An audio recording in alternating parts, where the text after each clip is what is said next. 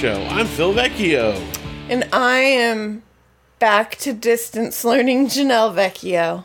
Well, you never really left distance learning. Yeah, but last week I was Thanksgiving break. Janelle. Oh, I gotcha. Get Okay, it? I see. Get it? Your your self tags are always so good. They're always so entertaining. Thank you. But only three more weeks till I'm winter break, Janelle. Oh boy.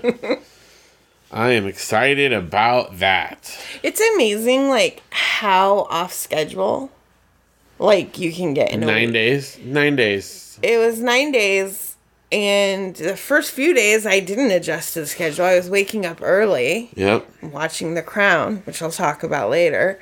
But um, then I couldn't fall asleep till 3 a.m. Yeah. 3 a.m.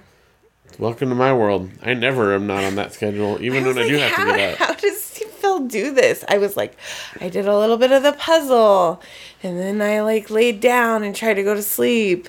And then I was like, what? I'm not gonna fight this. So I read a little, and then I did a little um, Candy Crush. I mean, it's been Wow, many. you're really reaching back for that.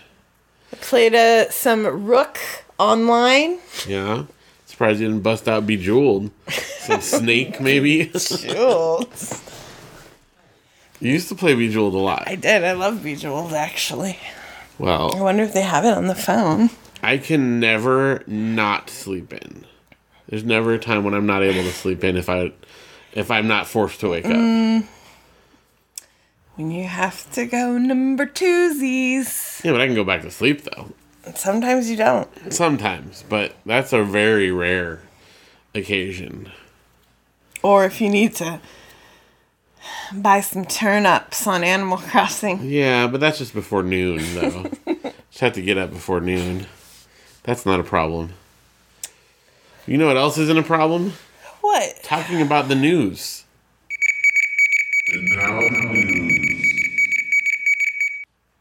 All right. So you're going to rate and review. You're to rate and review us. Tell them what they're gonna do.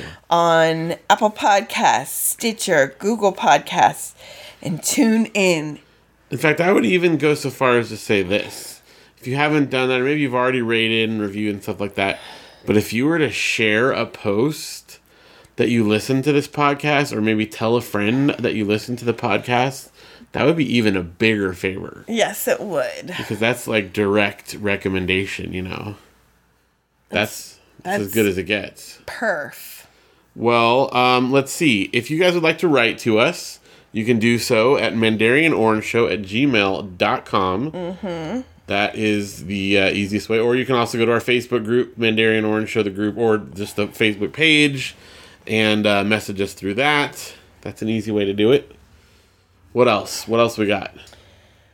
So we also have an Instagram at Mandarian Orange Show, and you can message us there too. Yeah. And we have a Twitter. Which you can't message us at. Yeah, you can. We just won't see we it. just won't see it. Uh, yeah, by the time you hear this, the 30 day TV pilot challenge will be over. So I will not be posting more stories about that on our Instagram, but it's a good chance to do other varieties of things. You never know what I'll do. Yeah. It could be anything funny, serious, dramatic, You never know. hilarious.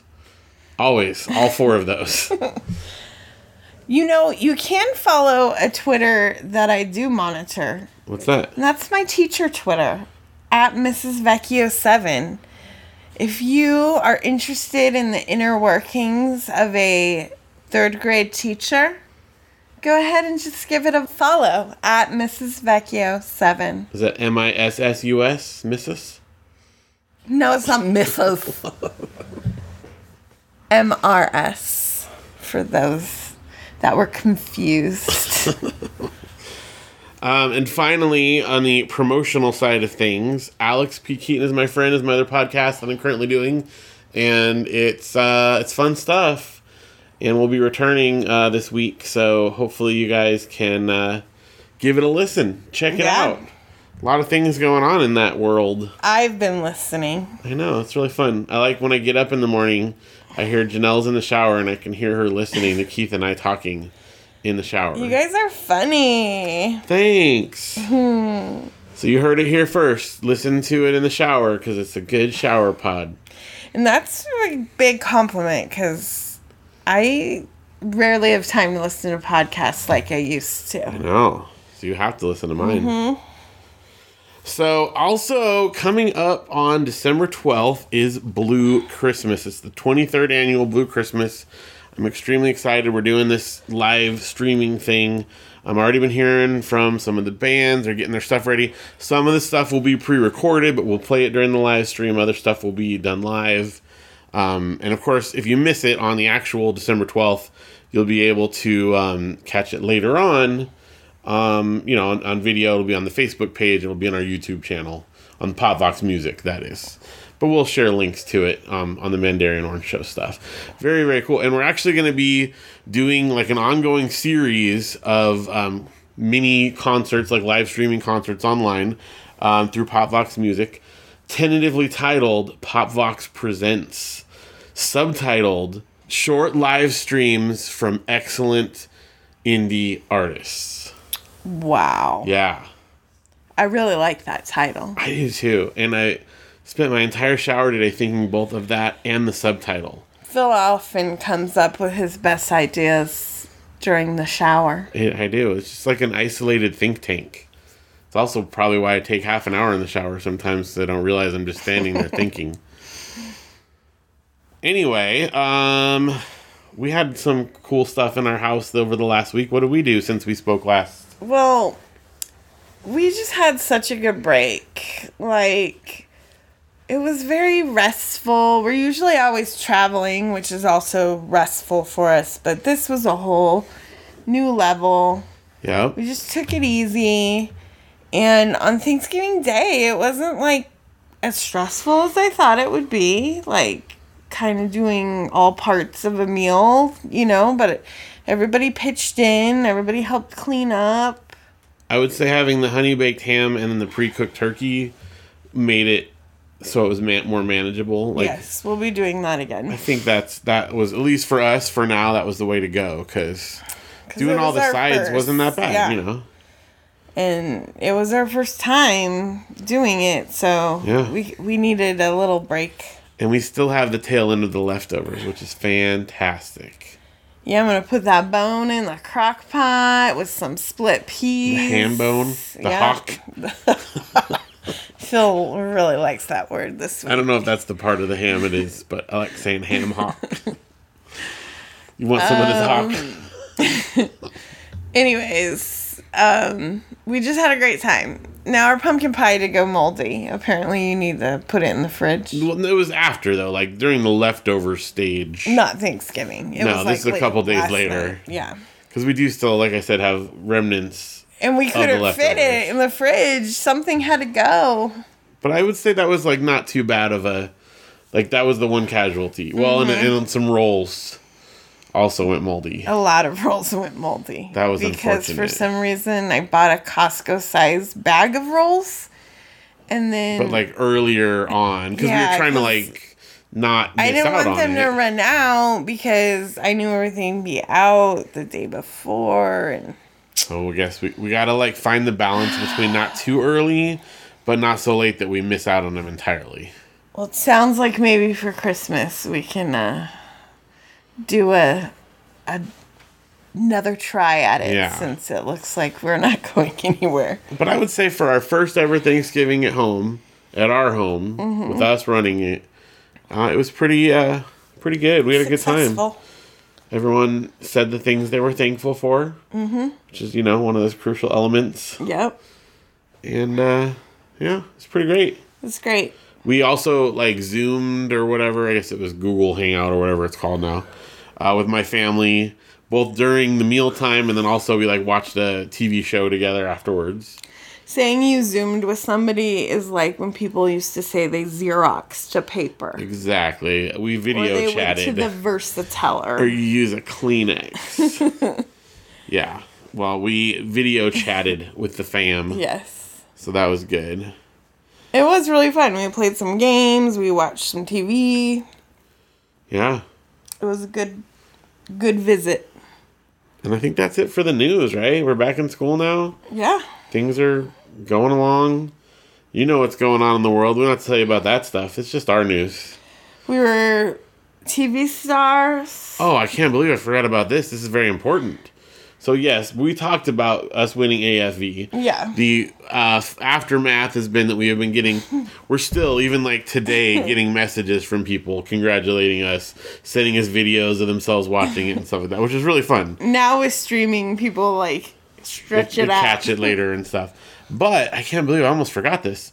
I finished the 5,000 piece puzzle just in time for Oh Thanksgiving. Oh my gosh. And guys, he started a 3,000 piecer and he promises it'll be done. By Christmas. Oh, easy. That'll be easy. Because I started it like, what, two days after Thanksgiving? And it's already, I got the border, I got the outside already done, I got huge chunks already in the middle. 3,000 is nothing. Yeah. And I decided um, I'm going to start doing my old timey hobby I haven't done in years. I'm going to pull out the scrapbooking stuff, people. But you haven't yet. You're still doing jigsaw puzzles. Well, I want to get through the jigsaw puzzles that, like, my sister sent us, listener of the show. I want to get through those because I want to puzzle it up. But then the next project is going to be scrap. Well, also before Thanksgiving, we completed our amusement park. We did our giant Legoland Lego, and the kids had done all their different amusement park sets, and they built their own rides, and we had a huge thing. And I think you posted clips. On was- TikTok. Yeah, we also posted on Instagram a bunch. We might have even posted one in the Facebook group, I think. Like a little video of it. I think the boomerang I'm going to something. tell you how many views I got on TikTok. yeah, we have not figured out how to crack TikTok. Well, apparently you have to put for you page, which I didn't know you did that. I don't know. I mean, I just saw that on the stuff that you showed me before, so. But All it- right, we we got 234 views. 234. Wow. But yeah, it's a great little TikTok of the amusement park. If you want to go to our at Mandarian Orange show TikTok. Yeah. There's not a lot there, but we got a few things. So yeah, we got that. We built that all up, and then we cleaned that up, and also I finished my puzzle, and we cleaned that up before Thanksgiving. And now you've got a new puzzle out. The kids are doing Legos on one part of the table. I'm doing the 3,000 piece in one corner, and then we've been working on together the giant NES Lego. It's so cool. It's very, very cool. We're just a little bit of it into it. It's the biggest Lego I've ever done. I'm pretty sure. It's like over 2,000 pieces. Mm-hmm. It's super rad. Yeah. So, and we'll be posting pictures of that and stuff too. It's also been on Instagram. I've been posting about that. So, yeah, it's exciting stuff. So exciting. So it took me 15 months to do the 7,500 piece one. Mm-hmm. Took me six months and three weeks about to do the 5,000 piece one. Mm-hmm. I'm calling just under a month for this 3,000 piece one. I've actually done one 3,000 piece one before, and it took me a few months, but it was really hard. It was like a black and white Picasso one, and that was really tough. Whereas this one, it's a world map, be a lot easier. You know your maps. Well, and it's just there's colors, you know. the other one was abstract shape, abstract shapes, all in uh, in black and white. So, sounds fun. well, I enjoy it, but it took a lot longer. Well, and you know what else takes longer? Thirty days, in fact. It's the 30 day TV pilot challenge.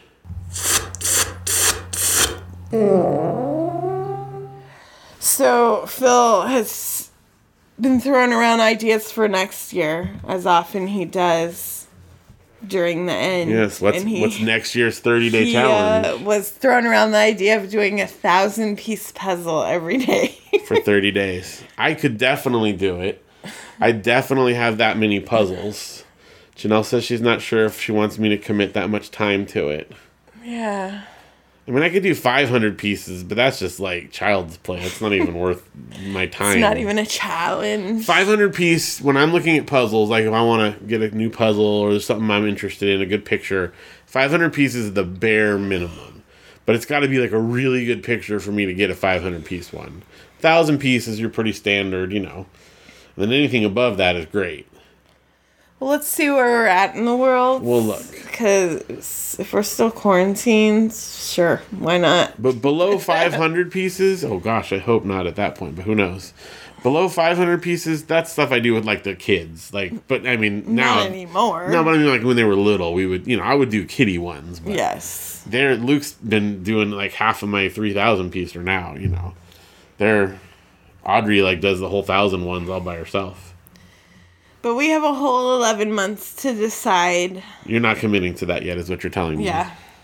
All right. Well, this year's challenge, the 30 day TV pilot challenge, is almost over. As of this recording, today's actually the last day, and I haven't watched the pilot yet. So we'll have one more uh, time to talk about it on the next episode. But let's go over the ones that we did since the last time we recorded. Okay.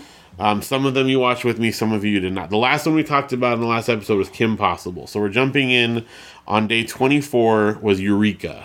You didn't watch that one, did you? I started it. Just a little bit, though. I feel Yeah. like you fell asleep pretty quick. I did. Um, it was fun. It was kind of like, I mean, it reminded me something of like a live action Gravity Falls type of thing, where there's a weird town in the Pacific Northwest, and strange things happen.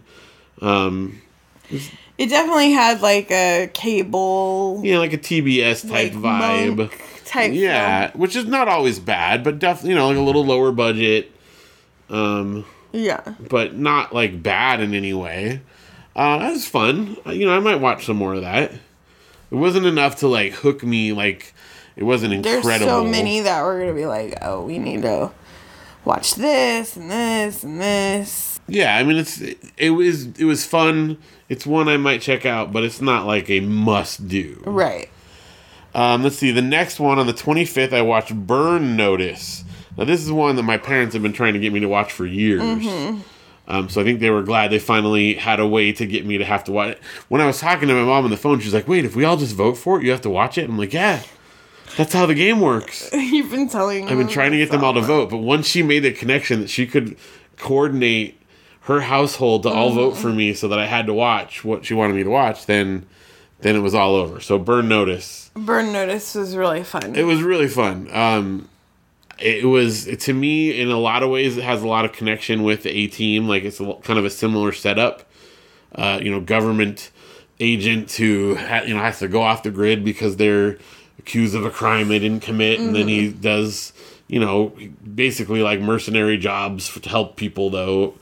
Uh, while he's staying underground, you know, trying to figure out his Yeah. own mystery. I mean, it's exactly the same setup as the A Team, with you know a little bit different structure, but uh, it was really, really good. So later on, this one didn't work because it wasn't on one of the streaming services, so it couldn't count as one of the TV pilots. Yeah. But we also watched the show called Leverage with them, which is even more similar to the A Team. But that one was also really good too. And that's on IMDb TV. Yeah, With commercials. So with commercials, so that we couldn't count for the contest. Yeah. But anyway, those I, to me those two are connected because those are two that my parents for years have been trying to get me to them watch. on Thanksgiving. That's right.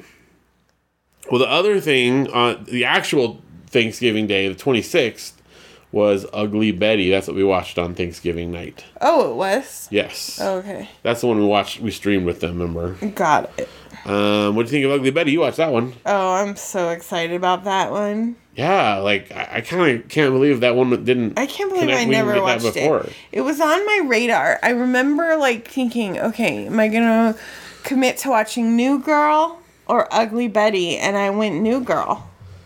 But I think Ugly Betty might have been more my jam. Yeah, it's it's more appealing to me from what I've seen, and it was well. So America Ferrera, who we love in Superstore, obviously, and it just I don't know, it was really really funny, but also touching, but is also kind of structured like like a telenovela, Yeah. uh, which is fun. So I don't know, I I, I really enjoyed it. I thought it was great, and I definitely want to watch more of that. Me too. Speaking of shows that we definitely want to watch more of, next on the twenty seventh, we watched The Queen's Gambit. What would you think of that? So good. So like captivating. So beautiful. This is on Netflix, and it's uh, the one about chess that everyone, eh, probably everyone's heard of this already. Yeah. It's like the number one Yeah. rated show. It's always like I said this when we were doing the the challenge on Instagram, but I love it when they can take a, a subject that's not really that interesting. I mean, I, I enjoy chess, whatever, but it's not like something you think about watching people do. But they can take a subject like that and make it really fascinating and exciting.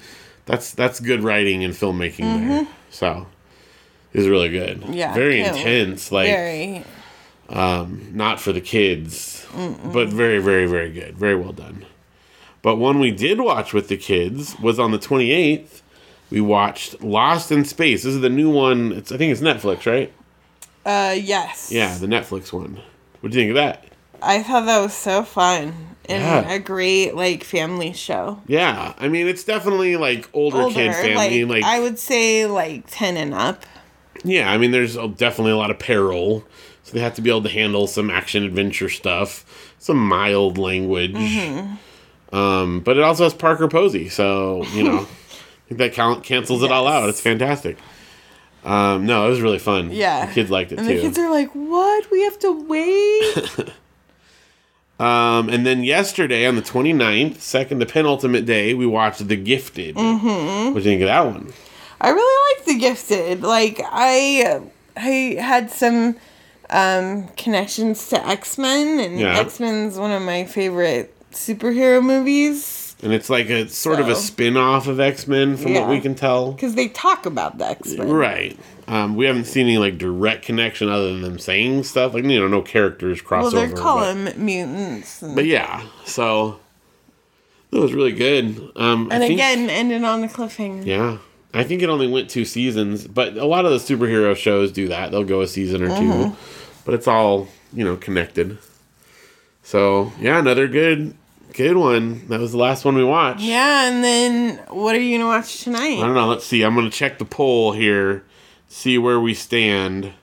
So tonight, two of the top ones um, on the Mandarian Orange Show poll, uh, or on the Facebook poll rather, um, were uh, what do you call them? Anime shows. Mm-hmm. And my sister Melissa really wanted me to watch an anime show for one of That's them, so we decided to pick those.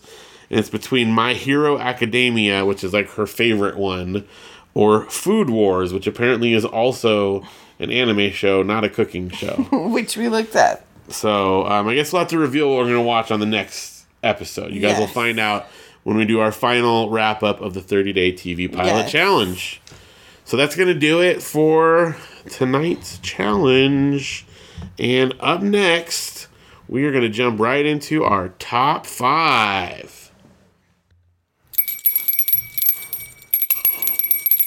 Every time a bell rings, we give our Top 5.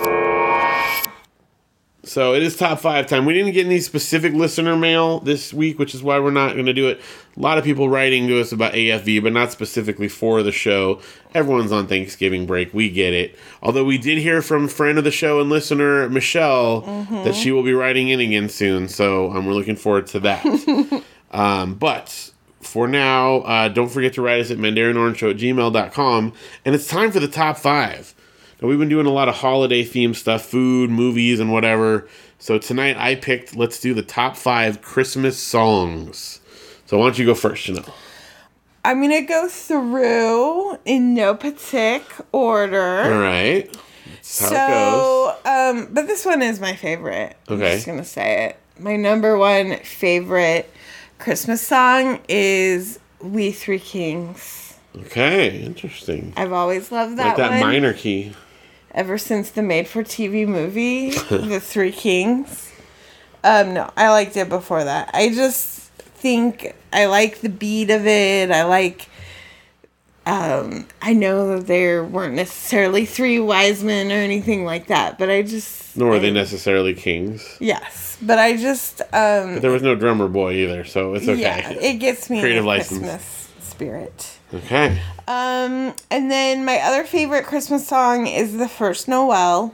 Oh. And there's this rendition of it that um, I really like that I did in my sophomore chorus class. okay. um, and it's really pretty. So I have special memories of like singing that at Christmas time. It's funny. I thought you were going to say, like, what band did it your favorite way, but it was yourself. That's good. This is myself. well, it was funny because I moved in high school. I moved from California to Colorado right around, right before Christmas. Sophomore year? my sophomore year. So you did. You were two and a half years. two and a half years in Colorado, Colorado. So I started at this new school. Um, I couldn't be on the cheerleading team, which I was in California because they'd already done tryouts. Um, they didn't have a huge theater um, department. I had just made a really a lead role in the school play, so my understudy had Got to to take take over for for me. And I was just like so down, and the counselor was like, Well, how about you do chorus? I was like, Chorus? Like, I'm not a singer. Like, I'm just, it's not for me. It's like, just try it. So I tried it, and then she tested me on the piano to see, like, what section I would be in. And I kid you not, I was a first soprano Wow. like I never thought I thought that because my normal speaking voice, I mean I could get high pitched definitely, but I feel like my voice is a This little is pretty deeper. deep. Um and yeah, so I was a first soprano. I would move down to like second soprano on a lot of songs, but on the first Noel, I could hit those first soprano Wow. notes. So yeah, I was a chorus girl. you were the first soprano and first Noel. Yes. And then I love the Little Drummer Boy. Um, it's the the rendition by Future Forestry is my favorite. oh, okay. Um, especially when they play it live. Well, live is pretty spectacular. Christmas. And then I love Silent Night because it just reminds me sitting at the open fire and Roasting chestnuts. Resting chestnut. That's a different song though.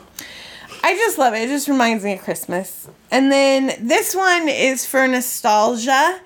Is Feliz Navidad because back um, when I used to do Christmas programs, my current school we don't do a Christmas program, but back when we used to do Christmas programs, I did David Crowder's version of Feliz Navidad Yeah. and I made like a little dance and the kids would like bring out instruments like they'd have them hidden behind their back Yeah, like a and little then, inflatable trumpet or and then all of a sudden they'd bring them out and and we'd always be the hit I'm surprised you didn't say Mele Kalikimaka because that's the other one you would always do. I love that one too but Feliz Navidad's more rocking. All right. Did you actually stick to five? yeah Oh, I'm impressed. All right, we do have. We only had one overlap between us. wow Yeah. So here's mine. Now, I just have to preface this list with saying I love Christmas music. Like, absolutely I was love like Christmas how is music. he ever going to decide I just had to pick five, but honestly, I could almost all of these I could swap out with any number of other Christmas Yeah. songs. We start listening to Christmas music Thanksgiving week, and basically listen through Christmas music all the way through started. early January. Um, we've already listened to all of my vinyl records because we're home so much. We're getting to listen to and a lot more music. through all the vinyl We've gotten through every single Christmas record because I've got ones from years. My grandparents gave me all theirs when they were done with having record players and you know all the stuff I bought over the years. Um, I have tons of CDs. Like I love, love, love Christmas music. So that being said, I narrowed it down to an actual top five. My number one is the Little Drummer Boy. That's my all-time favorite Christmas song. That I'm- one I, I can actually say that's my favorite. I love that song. Um, I again, I know it's not like biblically accurate necessarily. it's a, it's a fictional story, but it's just such a great song. I love it. We've covered it on a Christmas album with our band, the Valets, and I just I if there's an album that has that a, a version of that on it, even if it's an artist I don't particularly care for, I will pick up it just to hear the Little Drummer Boy mm-hmm. version. If I had to pick like a favorite one, that's really hard because there are so many good ones, but it would either be White Heart's Little Drummer Boy yeah or Jars of Clay. Future Forestry is up there, and I actually really like the for King and Country version too. yeah And then probably Family Force Five. That's my top five Little Drummer Boy versions. yes So there you go. I do like Family Force 5 too so Little Drummer Boy, my second favorite, and this one I would also say easily is actually a second favorite is "Oh Holy Night." Mm, that's a good one. I love that one. We also cover that on a different Christmas album with our band, The Valets, because I love that song so much. Um, Available on iTunes. That's right, or wherever digital music is sold.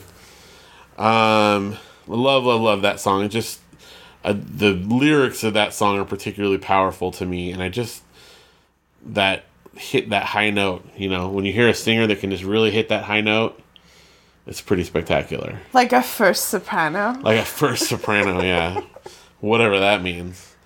So other ones now again, I could exchange any number of other songs because I just love them all. But here's the ones that I came up with that I'm feeling right now. For one is Silver Bells. I love Silver Bells. Just that one. Bells.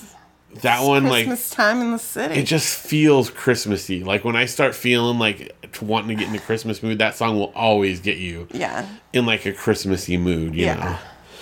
know. Um, then speaking of bells, I also have "Come On, Ring Those Bells." Oh, I do like, come on, ring those bells. Yes, like the Christmas tree. Evie. Yeah. That was one of the records that we listened to.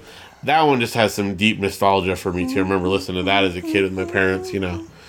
Um, and it's funny because listening to all these records, you know, does I get so so nostalgic. But it's funny because it's not just like I'm thinking back to it's like the Christmas music I listen to. These are the actual records we listened to when I was a kid that I just still have, you know. Um, but I love Come On Ring Those Bells. And finally I put Do You Hear What I Hear? That's a fun one. That's a good one. I love that. It's just, you know, another it's kind of in the same category as Little Drummer Boy to me, like a little bit of a story song, Yeah. but I just like the way it progresses and it's fun. That's one we used to do with the daycare kids a lot when I was. My mom had a daycare in our home growing up, and I was always in charge of the Christmas uh, program. Did you, were you in charge or did you make yourself in charge? Um, Like did you someone know, assign you that position? Here nor there. Who assigned you to be Who in charge the of one that? who was getting flowers after the performance? Uh, me. Not the daycare kids, that's for sure. obviously. um, but there's so many other ones too. Like I love "O Little Town of Bethlehem" or Mm-hmm. "Deck the Halls" or "Hark the Herald Angels Sing." I mean, it just goes on and on and on. I love them all, all of them. but there are two Christmas songs I do not care for. oh, I, know it. They are. Yes, we actually just talked about this tonight with our kids.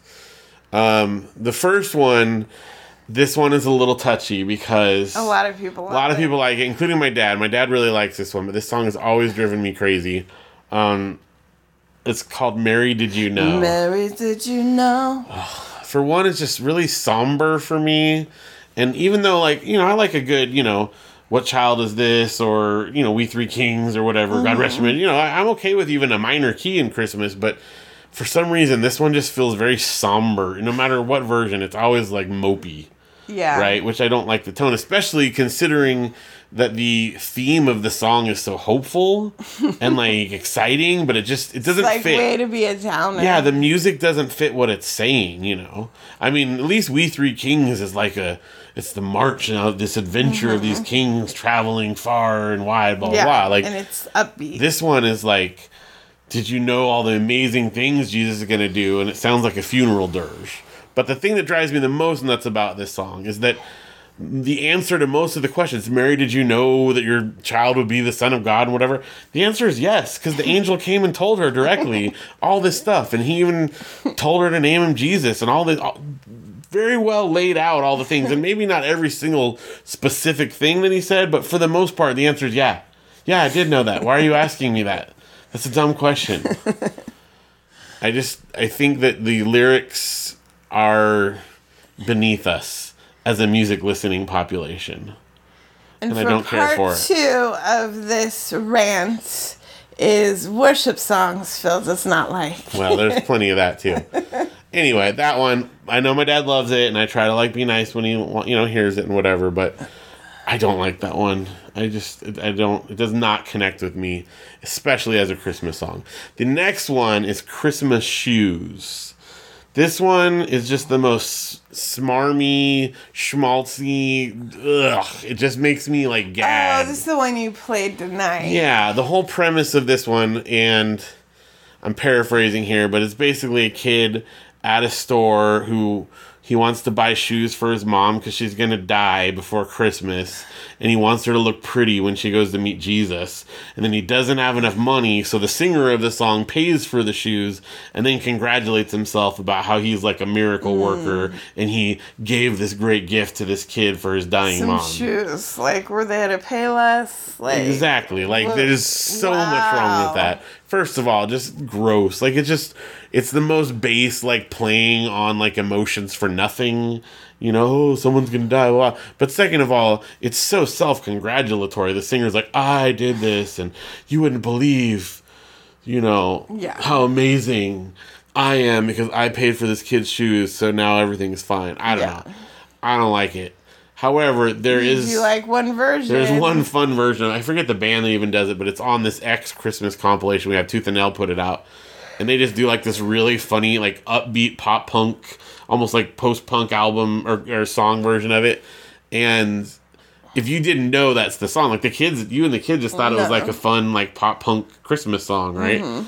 But no, it's them singing this like totally downer song. so to me, they make it fun, but it's like ironic Right. The actual song itself to me is ugh. so there you go. Those are the two Christmas songs I don't care for. But all the rest you can just count them off. One overlap. Even the controversial ones that people don't care for, like the the uh, I wish it could be Christmas every day, or um, we wish you a Merry Christmas. well, no, I've seen like that Paul McCartney one. You know, war is over. Love all all those. Love all of them. those are the only two I can't stand. How about you guys? Favorite Christmas songs? Any you don't like?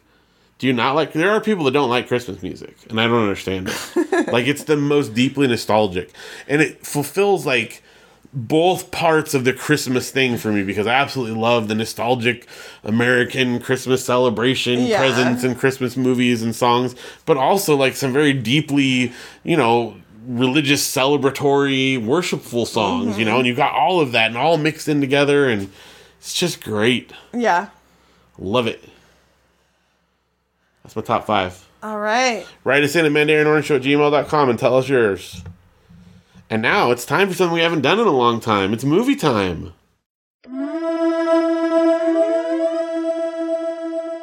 Movie time.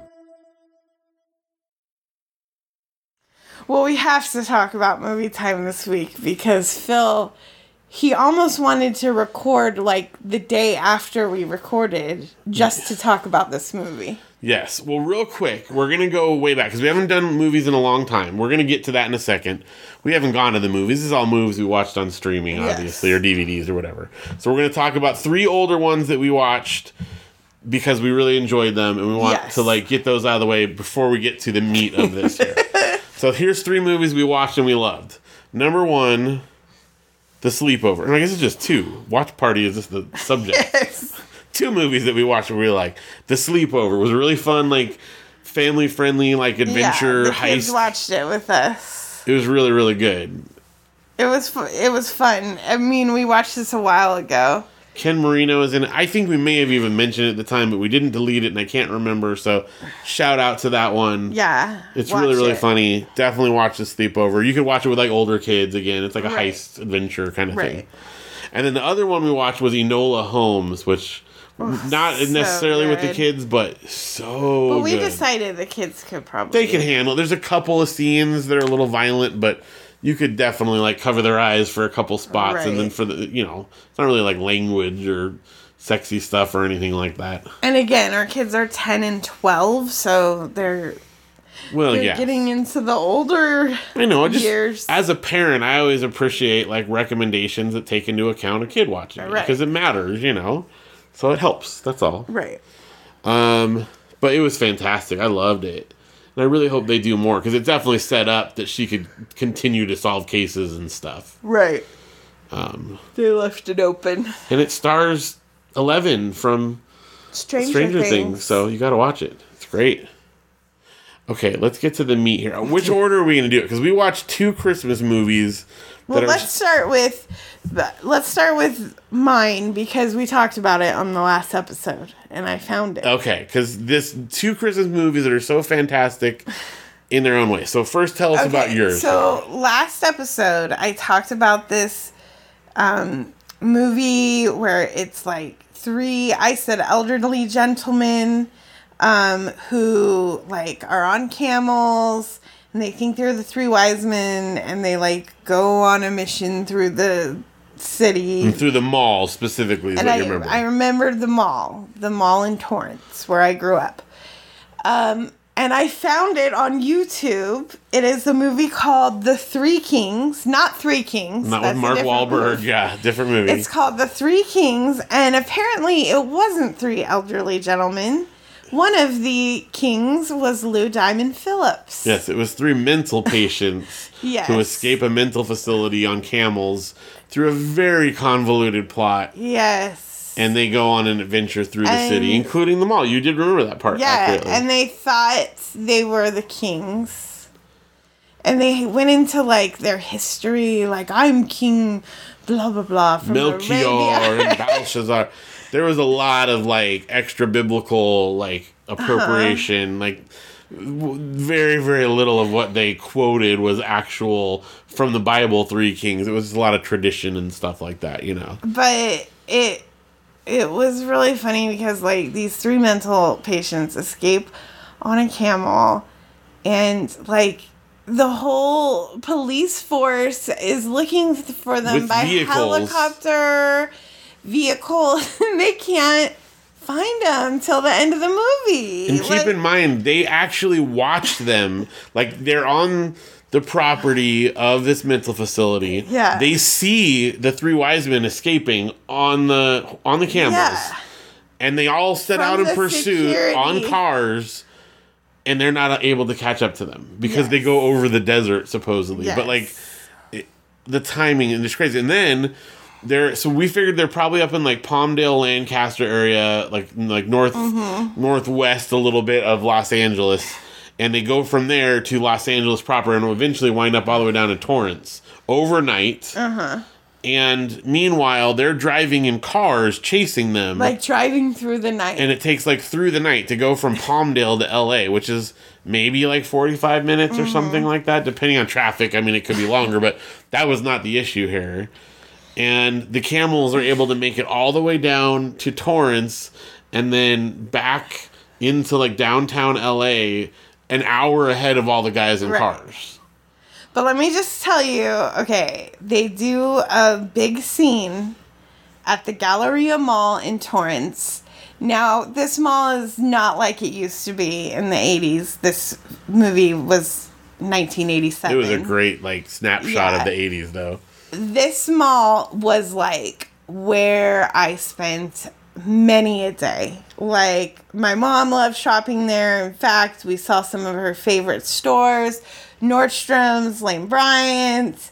Like we saw them. The Red Robin was there. A Red Robin that we used to eat at was in the background and you could see like the mall was so unique at the time because it was three or four levels and then it had this amazing like dome like sky dome Yeah. and you could see that from the shots too so Well, and then, oh, also the main doctor at the mental facility. It was the mom from Malcolm in the Middle. Yes. Just, just to throw that out there. So they wind up fighting. They they go into a a used car salesman thing. They're in his Mm-hmm. commercial, and then they eventually wind up on Skid Row, Mm-hmm. where all of the homeless people they imagine are like the people in Bethlehem. yeah they're like flashback to like people that are homeless to wearing bible outfits And then, and I guess these are all spoilers. So if you don't want to have this like bizarre 1980s TV made for TV movie spoiled, oh you definitely need to watch it though You should still, but it ends with one of the wise men saving a baby that's choking by cutting its neck open with a pocket knife. A homeless dude hands him, and they also hand him his like lighter from lighting his crack pipe to like sterilize it, and he cuts the baby's neck to like save it. But the funny part is, is like there's police officers there too. But the- like, they let the mental patient do it. aid. Um, it's bizarre, you guys. It's so crazy. There's also some like very questionable. I mean, they they deal with racism a bit, which is Mm-hmm. again like a whole like side plot that's seems totally unconnected to the rest of the movie, but in a very insensitive way. I mean, like in the end, their point is like racism is, is bad, but like there's some There's very dated racism. ref, racist references in it, which may be uncomfortable for many viewers. Although, again, I mean, they do have a good message in the end, but how they get there, whew, Yeah. Um, I don't know. It's it's fantastic though. very weird, very bizarre, very nonsensical. Yes. Because they're in helicopters and they can't find these people on camels. On three large camels. Oh, and there's an Irish policeman in downtown LA with like a very thick Irish accent. Oh, he kind of goes in and out of the Irish accent. Well, definitely not a real Irish accent, I should say, but but he lets him go because. Why did he let him go? I don't know the, the logic of that movie. Oh, and they also get involved in a like Fast and Furious style race down in the like. LA River Basin, you know, like in the cement. and the the girl who like looks like she's like a girl on Grease. The yeah, they're all dressed like from the fifties. Um, she really likes Lou Diamond Phillips. but then he went crazy Yeah, and and screamed yelled at her at to go away. and then he's like, "Did I just yell? Did I just scream?" Oh my gosh, you guys! It's highly recommended and super bizarre. But even more bizarre Yeah, is we got the to crown jewel. Like I can't believe this movie exists. I can't Like I believe it said, ever got Phil made. wanted to record right after we watched it. I hope we can recapture the magic of it, you guys. oh, we will. So this is a movie that you said you remembered watching. I watched kid. it actually several times. Once you, I didn't remember at first, but then as soon as the first scene, I was like, "Oh, I've seen this." So we are going to spoil this movie, but I want you guys to watch it. So if you want to watch it without being spoiled at all, there's a movie. It's on Disney Plus. And it's called One Magic Christmas, and it's the worst, most bizarre Christmas movie ever made. And so if you want to watch it first, you can go do that and come back here. But this is one like I remember seeing it probably advertised on Disney Channel. I want to say like Mm-hmm. I watched. I was aware it existed, but I don't think I ever actually watched it. Yeah, I, it was a Disney Channel. The premise of this movie. So it's supposed what's called One Magic Christmas. And there's a very poor family living in a very poor town who are being evicted from their house. It's kind of like um, like a Hershey. Like a company town, right, Like where they all work for the town, they mill or whatever. Have company housing. And so they're being evicted for I don't know if we ever figured out why. They have Well, no money for Christmas. off, I think. Yeah. They have no money for Christmas. The kids are asking for like small things, and the mom, played by Mary Steenburgen, is like super grumpy about it all the time. She doesn't even wish people Merry Christmas. Yes, and so uh, Harry Dean Stanton plays this angel guy, but he's Santa's angel. We find out Santa calls to him, and he like sits on top of trees playing harmonicas, and, he's he's not so- dressed like an angel. He's dressed like a creeper in a trench coat. He's so creepy. and he sits at the top of a tree, and Santa tells him, like, here's your assignment. This lady's like really down on Christmas, right? So throughout the show, throughout the movie, he keeps appearing to their daughter, like in the street. Their young daughter. comes up to her and again he looks very very much creeper with like a trench coat Mm-hmm. or whatever. And he tells her like i'm here to help you and i'm gonna take care of you but don't tell your Don't mommy and tell daddy it's our secret. And like the whole time we're waiting for like is this like a creeper like kidnapping thing or is he really no it turns out he really is santa's angel who just happens to be a creeper right so this happens all throughout he's like talking he to like the mom He sneaks up on the mom too. yeah, while she's all alone and she's freaked out by him. So this is happening. So the daughter runs away at one point.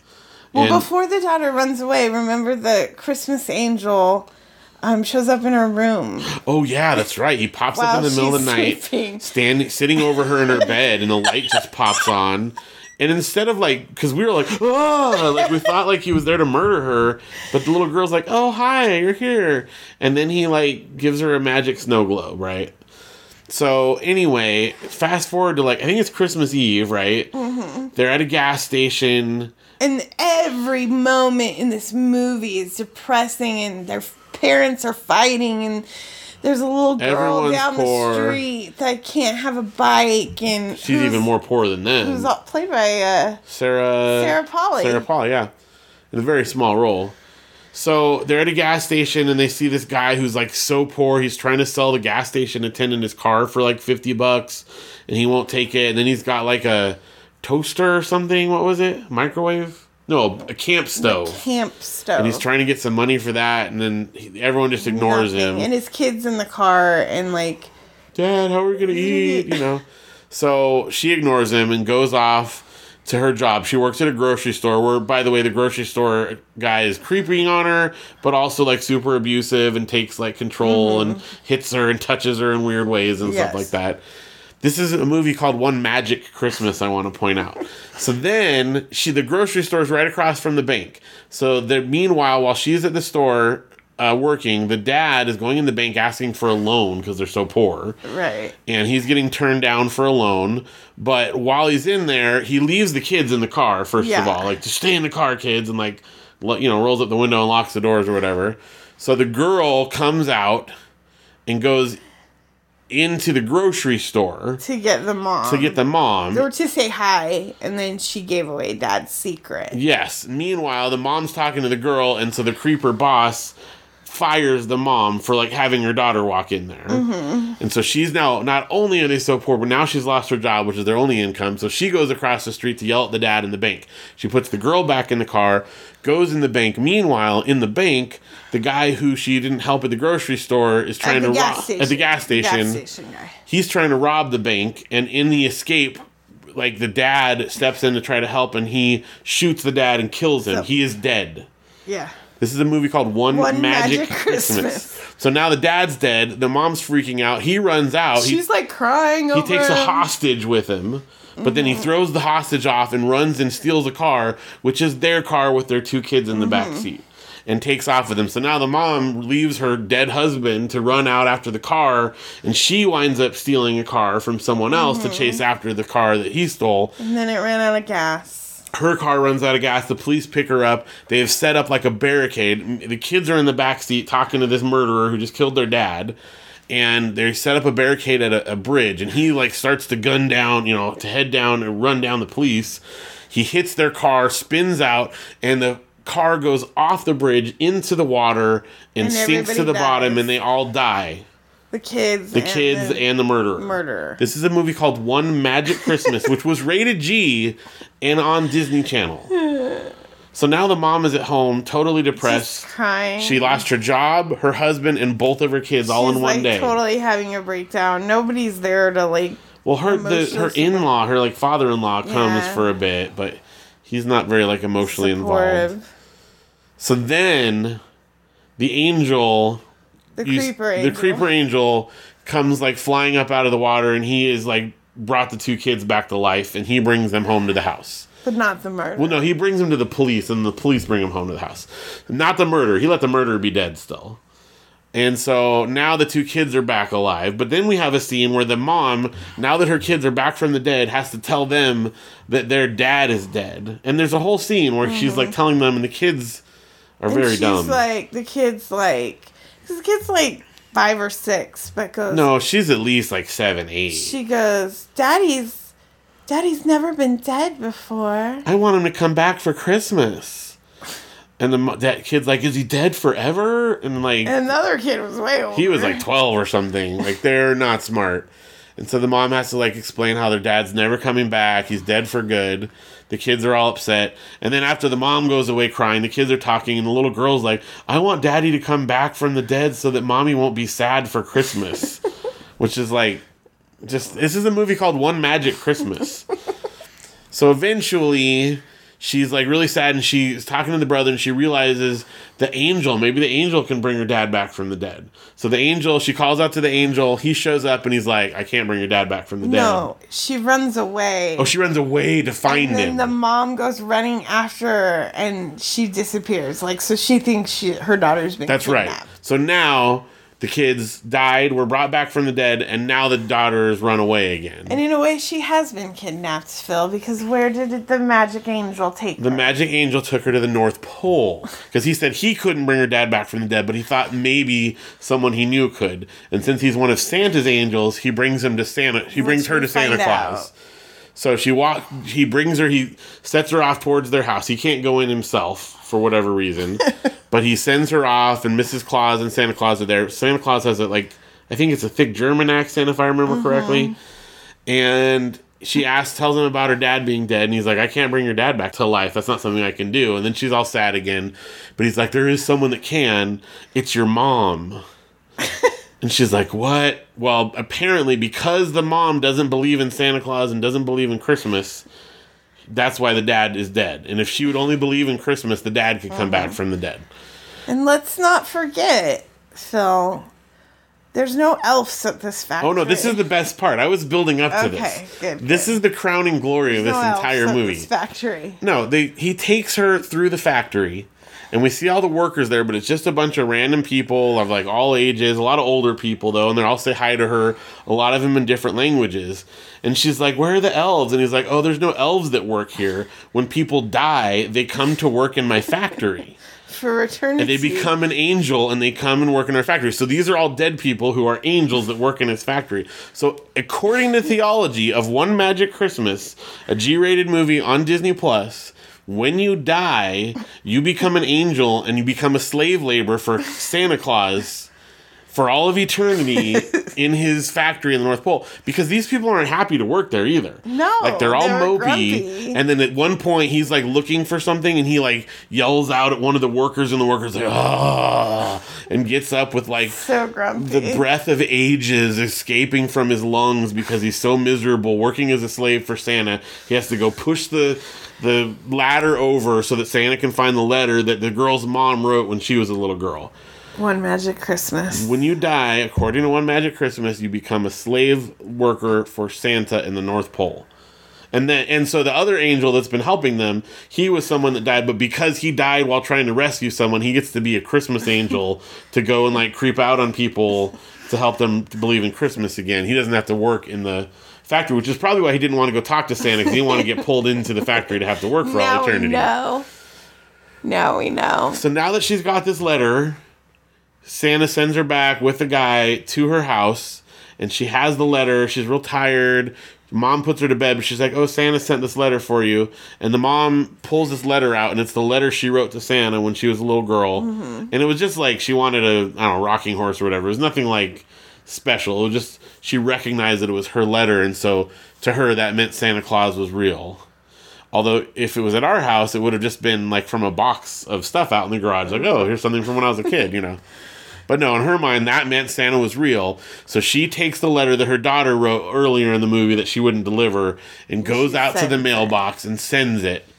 And the angel watches her, and once it gets sent, her husband is back to life and walks down the street and gives her a hug. It's all late time. And it, yeah, it sends it back like it's the day before, and she has a chance to like help the guy at the gas station so he doesn't murder her husband and her kids. Yeah, and how did she help him not She murder her husband? She bought the stove for The fifty bucks. stove. The camp stove. And he's like, Merry Christmas. Which, by the way, I don't know if you noticed, because remember I said she doesn't say Merry Christmas? She did not say Merry Christmas back to him. Ugh. Still. Still, She's still set in her ways. but at least she gave him fifty bucks. She still took the camp stove though. She didn't like say here just have fifty bucks. She took the stove. No, she wants the stove. But then he didn't murder her husband and kids, and that's one magic Christmas. Fa la la la la. Oh my gosh, you guys! It is. ma- It's. You must see it. It's the most bizarre, twisted. Like I don't know how it got made. What executives in were smoking? the whole time. And the funny part is, is like I have very strong memories of watching this movie as a kid and not thinking it was creepy or depressing or anything. It is bizarre. I can't believe it was made, and you all must watch it. It's on Disney Plus. One Magic Christmas. Mary Steenburgen. Check it out. Check it out. I don't know how I could top that. That's just the. It's the craziest movie.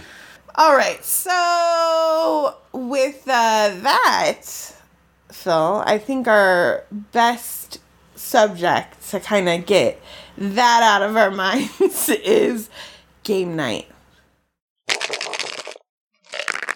Yes. It's right. Game night. Time to talk some board games to cleanse our palate from One Magic Christmas. You guys have to watch it. Seriously. Please it's write it and crazy. I want someone to watch it and tell me that I'm not crazy because I think that movie really exists. and I don't think I made it up in my head. I'm pretty sure that, that what I just recounted to you is an accurate depiction of the strangest Christmas movie ever made. well, we did play some board games, um, so we're just going to talk about those real quick. Uh, tell us what we played, Janelle. So, um, as we told you before, Audrey is very into life. The So game of life. we got her these life cards.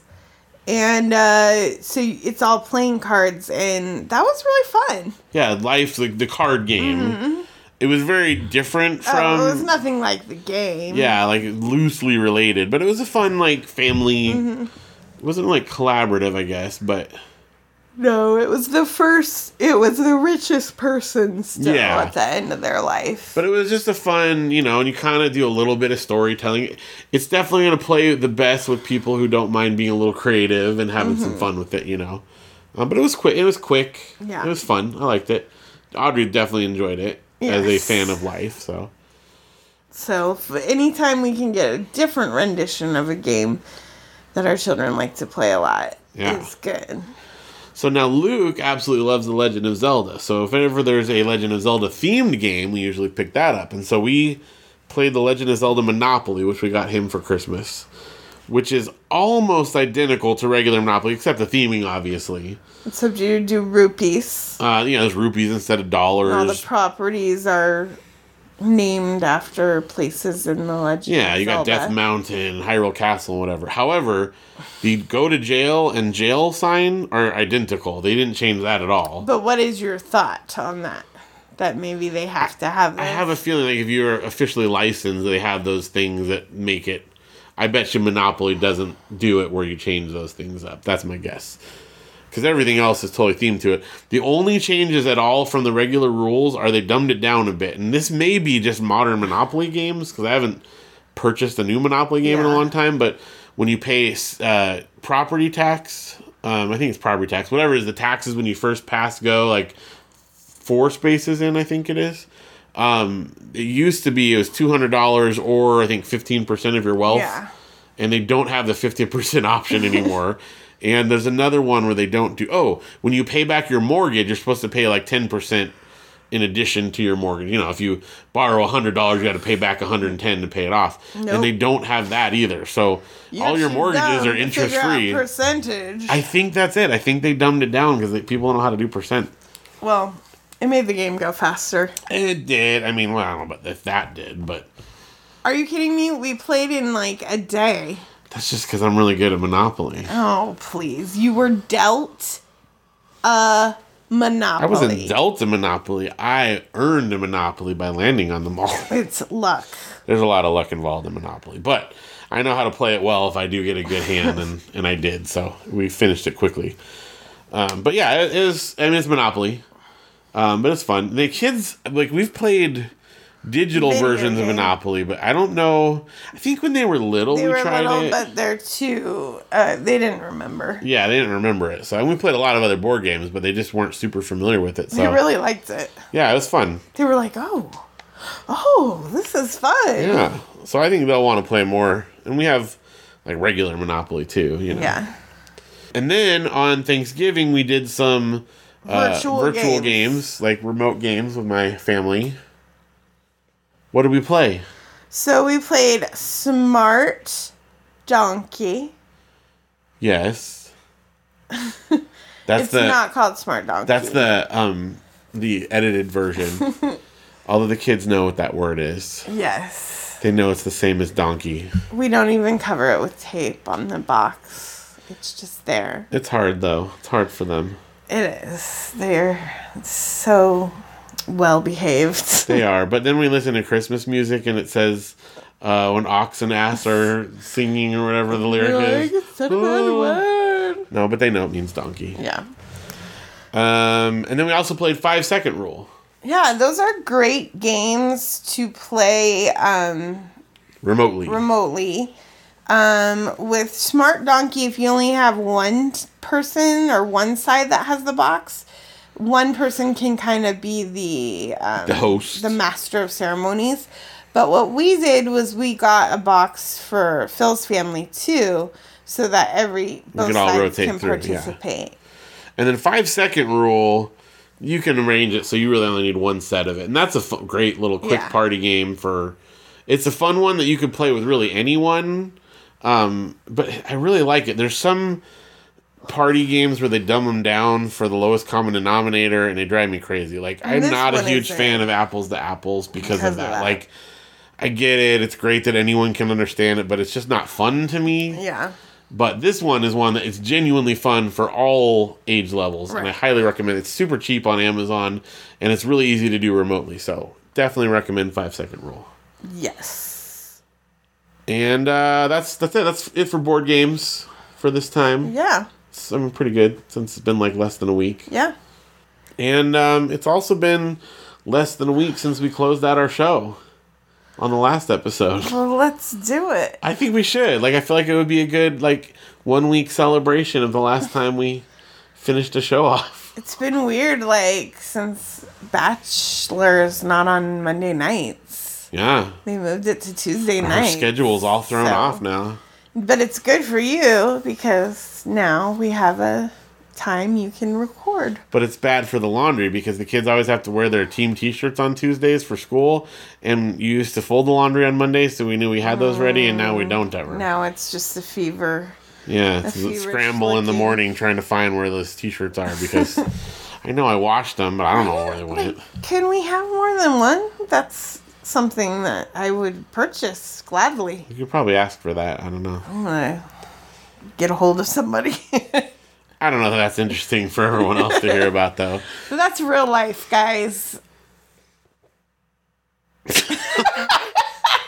That's real life, yeah. Um, not like pretend life. hear about real life. It's a good slice of life, exactly. real coming of age. Yeah, people like slices of Yeah, life. it's slice of life podcast.